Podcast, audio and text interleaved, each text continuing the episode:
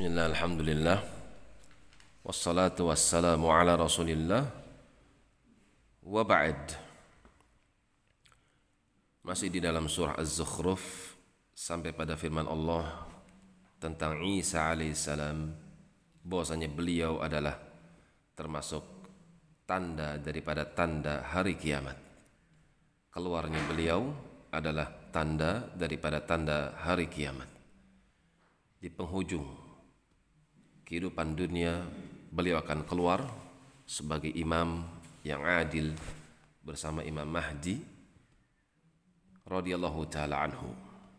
Dan ini akidah Ahlus Sunnah wal Jamaah meyakini bahwasanya Isa alaihissalam akan turun menjelang hari kiamat dan akan berjumpa dengan Imam Mahdi radhiyallahu taala anhu dan akan memimpin manusia dengan penuh keadilan wala yasuddannakum syaitanu. Karena itu janganlah sampai syaitan itu memalingkan kalian dari jalan yang lurus. Innahu lakum aduwwum mubin. Sungguh dia itu adalah musuh yang amat nyata bagi kalian. Apa yang dia cintai hendaknya kalian benci. Apa yang dia benci hendaknya kalian cintai. Walamma jaa Isa bil bayyinati sebelum kalian sungguh telah datang Isa alaihissalam bil bayinat. Dia datang membawa keterangan yang amat nyata. Injil. Qala dia berucap kepada para pengikutnya qad ji'tukum bil hikmah. Aku datang kepada kalian dengan membawa hikmah sunnah Isa alaihissalam yaitu penerapan Injil secara sempurna. Wali ubayyina lakum dan aku jelaskan kepada kalian dari Injil tersebut ba'dalladzi takhtalifuna fih. Sebagian dari apa yang kalian ributkan apa yang kalian perselisihkan dari Taurat. Fattaqullaha karena itu takutlah kalian kepada Allah. Wa ati'un dan ikutilah jalanku. Innallaha huwa rabbi.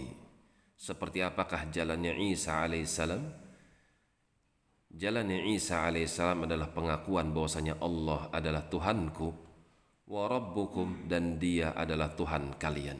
Fa'budu karena itu beribadahlah kalian kepada Allah semata. Isa alaihissalam dan manusia secara umum berserikat di dalam beribadah kepada Allah Subhanahu wa taala.